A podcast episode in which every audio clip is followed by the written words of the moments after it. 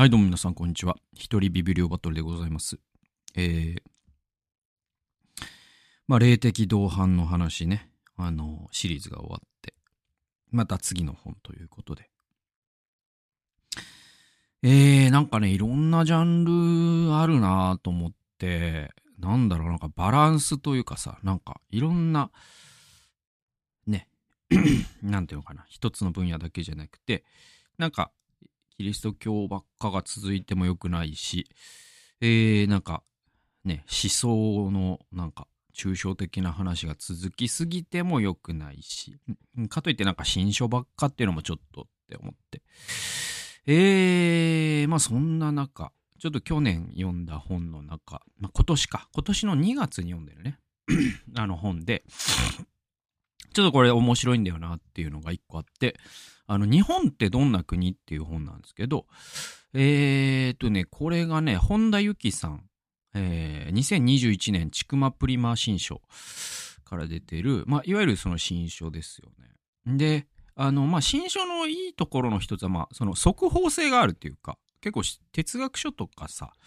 あの、そういうやつはさ、あの、速報性はないじゃない。その、本当に著者が書き下ろしで、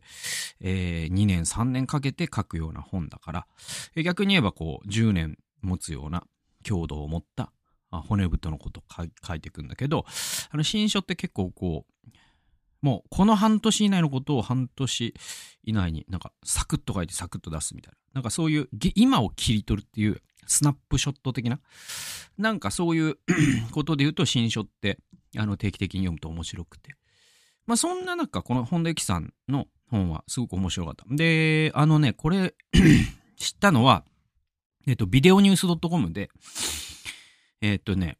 本田由紀さんご本人が、えっと、ゲストで来てた回があってね。で、神保さん、宮台さん、本田さんの3人で今の日本みたいなことを語る回が、だから、その今年の初めぐらいあったと思うんですよ。で、それを聞いて、あ、なんか、この本のことも紹介されてたから、あ、これはなんか読んだ方がいいぞと思って、すぐ図書館で予約して、えー読んだって形なんだよね。うん。で、あすいません、喉が。それで、えっ、と、まあなんか、あの、もうすでにね、知ってることも多いかもしれないが、でもなんか改めて日本ってどういう国なのみたいなことを、割と、その、適宜アップデートしていかないと、まあなんか、まあこれ、この放送聞いてる方でさ、さすがに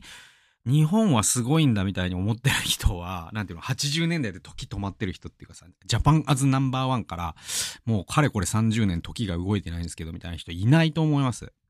いないと思うけど、その、えっと、平成の感覚でいると、実はもうちょっとここまで来てたのみたいなのっていっぱいあって、まあ、宮台さんの言う日本の劣化ってことなんだけど、まあ、その事実だけを言うと、その、ね、最低賃金とか、でも台湾か、台湾、韓国に、えっ、と、一人当たり GDP が台湾、韓国に抜かれましたよね、去年かなんか。で、えっと、おそらく、えっと、予測としては、ドイツに、えー総 GDP ね、が抜かれて、世界4位に落ちるわけだよね。で、1位アメリカ、2位中国、3位ドイツ、4位日本って形になるわけなんだけど、でもそのドイツと日本っていうのはもう人口で言うとすごく違うから、ドイツって8000万人ぐらい、日本は1億2000万なんで、その、ね、肩を並べるというか、その、抜かれたっていうのは結構、その、見た目以上の抜かれ方をしてるわけなんだよね。うん。で、すいませんね。で、やっぱその最近聞くのは本当にタイの人とかが日本に来た時に物価安いなって感じるとかって、ちょっと来るとこまで来始めてるぞっていうのは感じてる人は感じてる。じゃあそれって、なんていうのかな。ただ、え、それいやいやいや、あの、円安だからしょうがないでしょとか、あの、なんだろう。そういう話だけじゃなくて、かなり実は、その、なんだ、虫歯ってさ、なんか、C2 とかあって、じゃあそれ歯医者さんでさ、治療した人わかると思うけど、穴開けていくと、中こんなやばかったんすね、みたいな。ちょっと茶色いのがあるかなと思ったら、もう中ほぼ腐っってるじゃないですか、みたいな。リンゴとかでもあるけど、なんか、ちょっと日本、その感じがすごく、やっぱりあって、で、そういうのをちゃんと見れる人だけがちゃんと治療できるんだよね。だから虫歯で言うと、いやいや、もう C2 とか、あの、うるせえよって 日本すげえんだよって。韓国、中国ダメなんだよって言ってる人は、治療しないから、もう、行くとこまで行って顎が腐ったりとかするじゃないですか。だからそれにならないためには、やっぱちゃんと今のスナップショット、日本がどれぐらいやばいのかっていうのを知った上で、じゃあそのやばさに応じた対応をしていくっていうのが本当の愛国者だと思うわけよ。ね。まあそういう意味で、ある種こう、本当に冷徹な目で CT スキャンを取るように、今の日本ということを教えてくれる まあ、本田由紀さんは本当にこうデータをもとに、えっと、結構ちゃんと学問の世界でも活躍されている社会学的な視点を提供してくださる方でもあるので、あの、紹介するに値するかなと僕は思いました。はい。で、最初のね、104から106ページってとこが、えー、紹介しますけど、ここは日本の学力の話ね。で、日本の学力はすごく落ちたのよ。要はその0年代とか。特にこう、ゆとり教育で相当ね、いわゆるその、国際学力比較っていうのがあって、で、それの中ですごく、えっと、落ちたんだよ。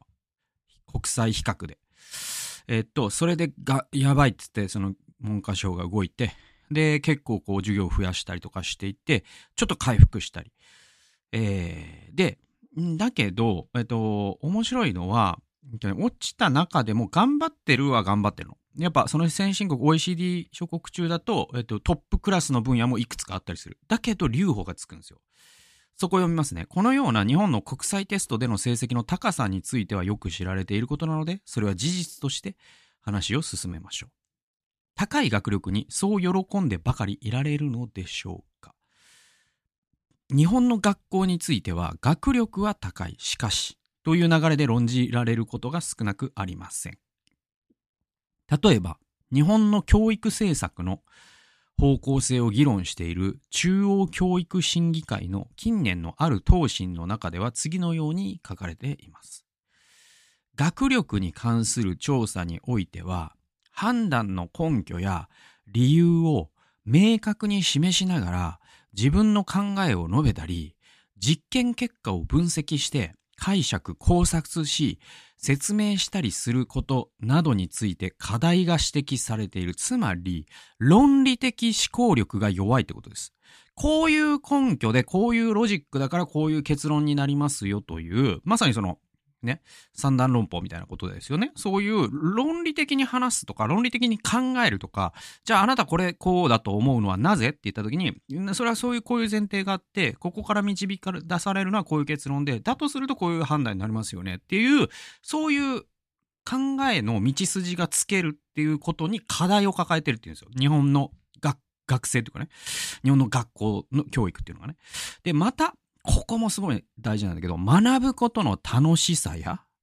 意義が実感できているかどうか。自分の判断や行動がより良い社会づくりにつながるという意識を持てているかどうか。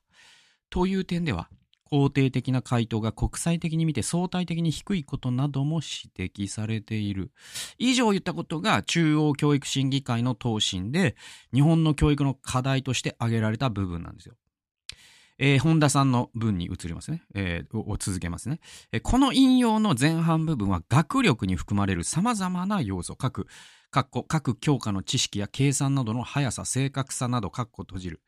の中でも、最も深く革新的、中核的とみなされる論理的な思考と説明について問題があること。また後半部分では学ぶことの意味について肯定的かつ前向きに感じられていないことを述べています。日本の学力っていうのをそのデータで調べていくと2つの課題が浮き上がる。それが論理的思考力と、そしてまあ内発的動機づけっていうのかな。学ぶことの楽しさってそういうことでしょそしてまた、その学びがどう社会に役立つかという実感。この二つですよね。だから社会だから学ぶことの意義を感じれていないっていうのが一つの課題。もう一つが論理的に考えられていないというのがもう一つの課題。この2つのカテゴリー結構でかくないじゃないですか。で、あ、で、でかくないですか？ここ。すごいでかいですよね。え、次、え、実際にこうした傾向は繰り返し指摘されています。例えば、2015年の PISA、えー、過去、生徒の学習到達度調査、過去閉じるでは、3カ国、地域の中で、科学的楽しさ指標、過去科学の話題について学んでいるときは大抵楽しい。えー、科学についての本を読むのが好きだ、などの5つの質問項目への回答結果をスコアにしたもの、かっこ閉じる。ね。つまり、科学的楽しさ指標というのが P さんの中にあるらしいんですけど、それがその科学って楽しいって思っているとか、科学の本を読むのが好きだとか、そういったアンケートみたいなね、そういう指標なんですけど、それが最下位から4番目だったそうです。日本は。がもう最低レベルだったってことですね。で、科学に関連する活動指標。これ過去、科学に関連するテレビ番組、本、インターネット、雑誌などを見るかをスコアにしたもの、過去閉じるは、なんと、最下位でしたと。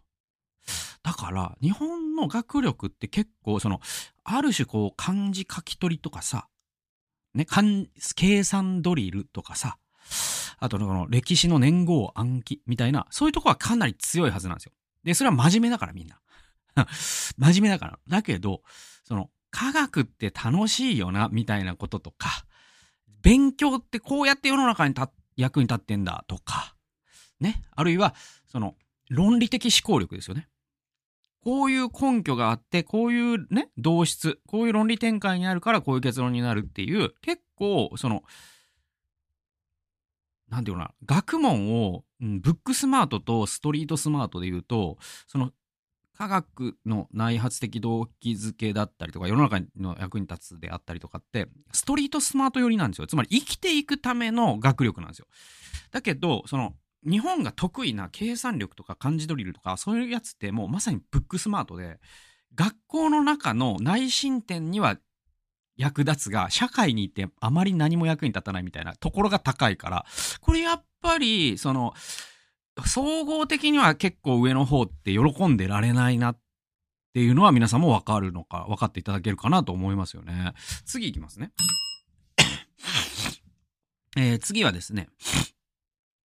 あすいません。えー、134ページ。こうした日本の高校段階の特徴を、えー、社会、えー、教育社会学者の松岡良二さんは、日本の高校教育制度は生まれによって生徒を各学校に隔離し、異なる教育空間の中で卒業生を見本として進路を自発的に選ぶように促す社会化装置なのだと表現しています。これね、ちなみにね、この松岡良二さんのその教育格差っていう、これ名著なんで、あの、そんなに長い本じゃないんで、ぜひ読んでみてほしいんですけど、僕、そのビデオニュース .com を本格的に知ったのはこの松岡良二さんの、えっと、ゲスト会が2019年ぐらいかな。2020年か忘れたけどあって。で、それですごいこの本も読んだし、松岡良二さんという人も知ったし、で、本もね、えー、すごい良かったんですよ。で、えっと、この、ちょっと言い方、言いましょうけど、日本の高校教育 えー、制度っていうのは、えっと、結局、その社会化装置なんだっていう結論をしてるんですね。それは松岡良二さんはもう完全な、その、社会学者で、えっと、ソリッドな議論しかしないから、印象論ではないぞ。もう、あの、バッチリデータからこう、根拠を示して語ってて。でなつまり、日本の高校教育って、えっと、その、SES っていうのがあるんですけど、えソシオエコノミック、えー、?SE スコアかな？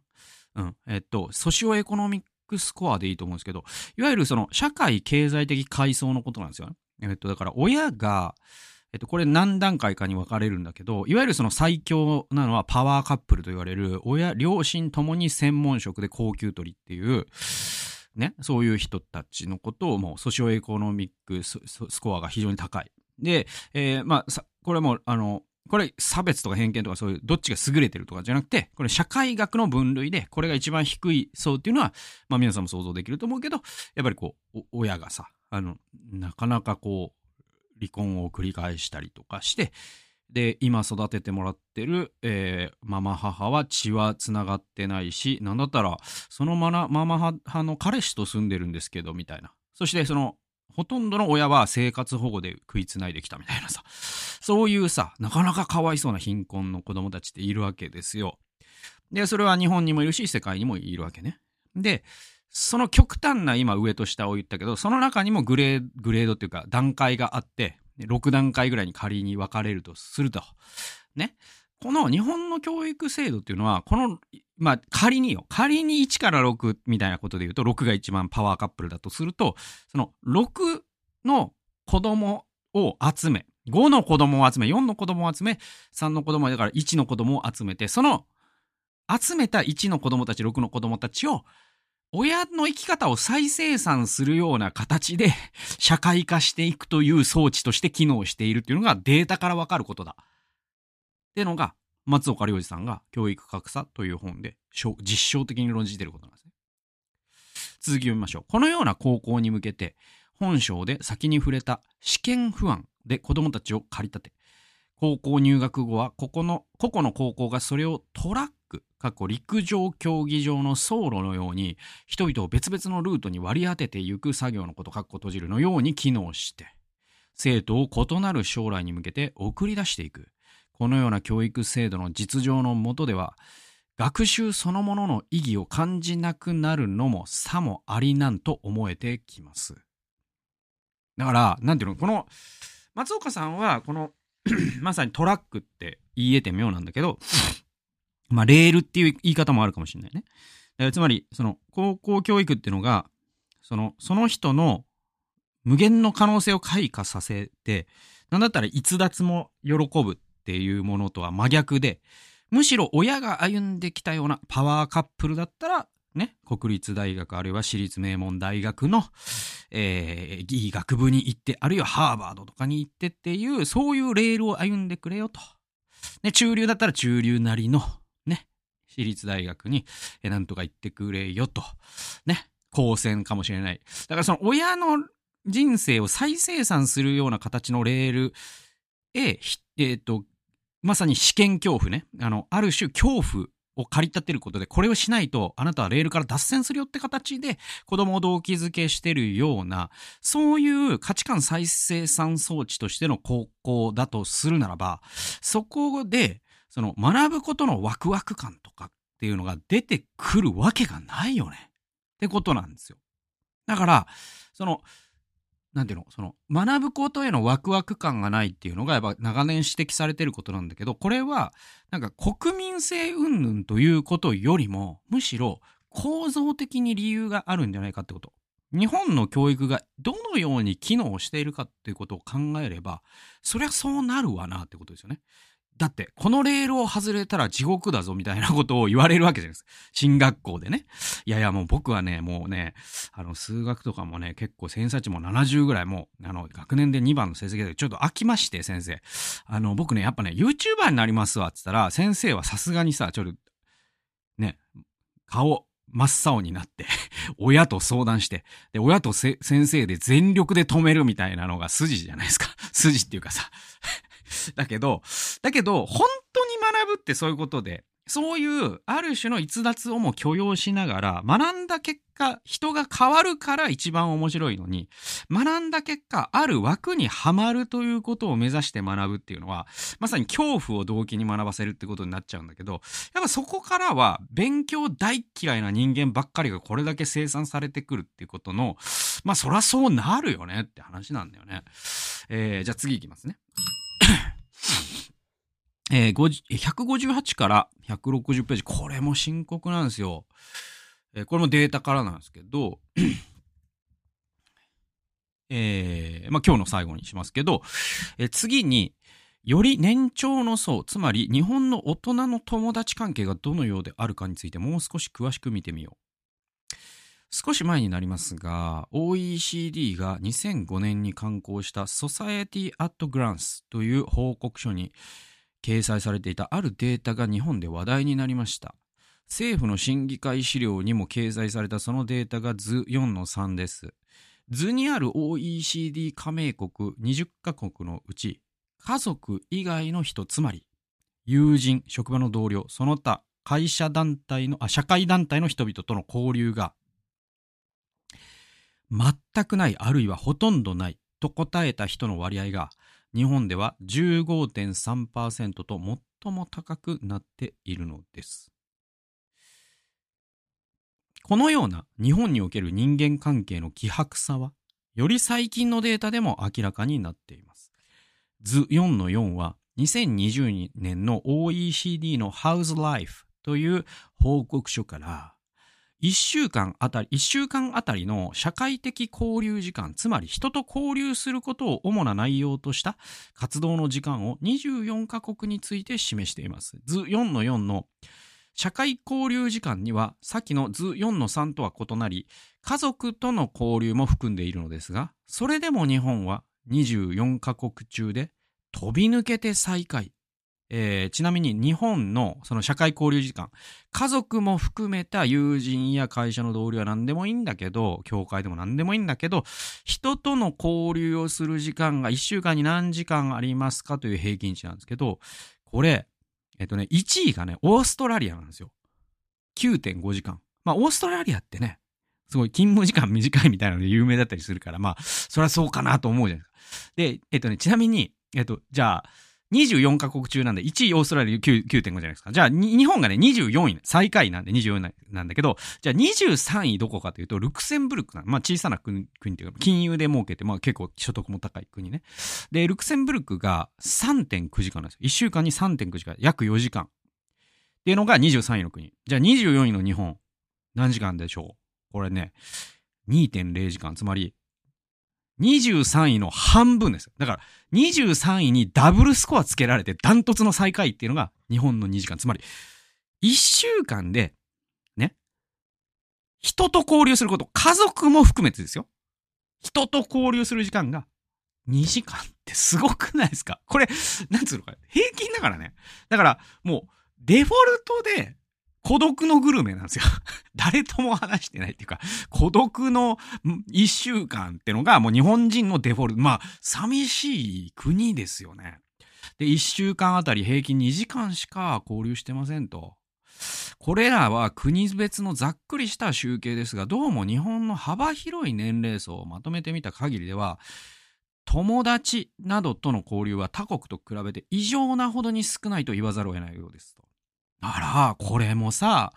ほんとこう、なんか、その日本すごいみたいな人たちがさ、結構、その経済が分が悪くなってきたのはさすがに彼らも気づいてるから、いやいや、日本はもう絆があるからいいんだよ、つって。あの、人、ね、人とのつながりを大事にする。家族を大切に、日本ほど家族にを大切にする国はないよ、みたいなのがあるんだけど、データでは全く逆なのよ。人とのつながり大事にしてないです。家族大事にしてないです。家族との時間大事にしてないです。これが日本。まあ、これは結構、これだって主観でもなければ印象論でもないですよ。統計的に示されてるデータですからね。となると結構やっぱり、しかもこれね、大人の友達が本当に少ないのがもう日本でもダントツ最下位らしいんですよ。これはやっぱり寂しいし、そうそうそう。なんつうのかな。やっぱり、そのあるね、データでは、まあ、あの、ある、あの、資産っていうかね、あの、社会学的な資産ってのがあって、親友一人の価値って金融価値にすると、最低でも1000万円ぐらいの価値があると言われている。で、それは、ね、困った時に助けてもらえるとか、心理的に健康になるとか、寿命が伸びるとかね。いろいろあるんですけど、で、そういう意味では、その親友っていうのが一人もいないっていうのがもう基本的に日本の平均値っていうかね、標準的な日本人なら親友いないのが当たり前でしょうみたいな状況になると、やっぱりきついものがあり、なおかつ、いやいやもう人じゃなくても金、金は裏切らないから金に頼るんだって言っても、金も自利品になってきてるのが今の日本だから、なんとかならんかねみたいなのをやっぱり思うよね。そうそうそう。だから僕で言うと、本当に金融資産みたいなことで言うと、もう本当にこう、日本のその衰退する日本の中でもずっと下の方を這いつくばってますから、こういう仕事を選んで以上ね、公務員辞めてね。え、だけ、だからなかなか厳しい状況ではありますよ。自転車操業ですよ。預金、貯金なんて全然ないし、子供を大学に送れない、送れないんじゃないかな、大丈夫かな、ぐらいな人間ですよ。だけど、だけどよ、あの、僕は、その、飛び抜けて、あの、友達が多いから、だけど多分全、全世界平均で言ったらアメリカ人の普通の人ぐらいな友達量なのかもしれないし、子供だ、ね、親友の数なのかもしれないけど、日本の中では飛び抜けてるから、そういう意味では恵まれてて。じゃあそれって何、何なんだろうなって思った時に、いろんなことが思い出され、でもそれはなんか、うまく言えないが、なんか、価値の貫徹とか、そういうことを大切にしてきたことは確実にあるだろうし、あるいはその法、ね、法の檻の中で生きずに、その法の外に出るみたいなことも、えっと、大事だと思うし、これはまあ、なんというか、ここで話せるような内容の話ではないというか、こ、ここで話せるボリュームの話ではないので、またいつかそういったテーマのことも扱えればなとは思うんですけど、今日はまあ教育のことと友達のこと、ちょっと、えー、ご紹介しました。日本ってどんな国？第2回に続いていきますので、また次回もお付き合いいただければと思います。最後まで聞いてくださってありがとうございました。それではまた次回の動画及び音源でお会いしましょう。さよなら。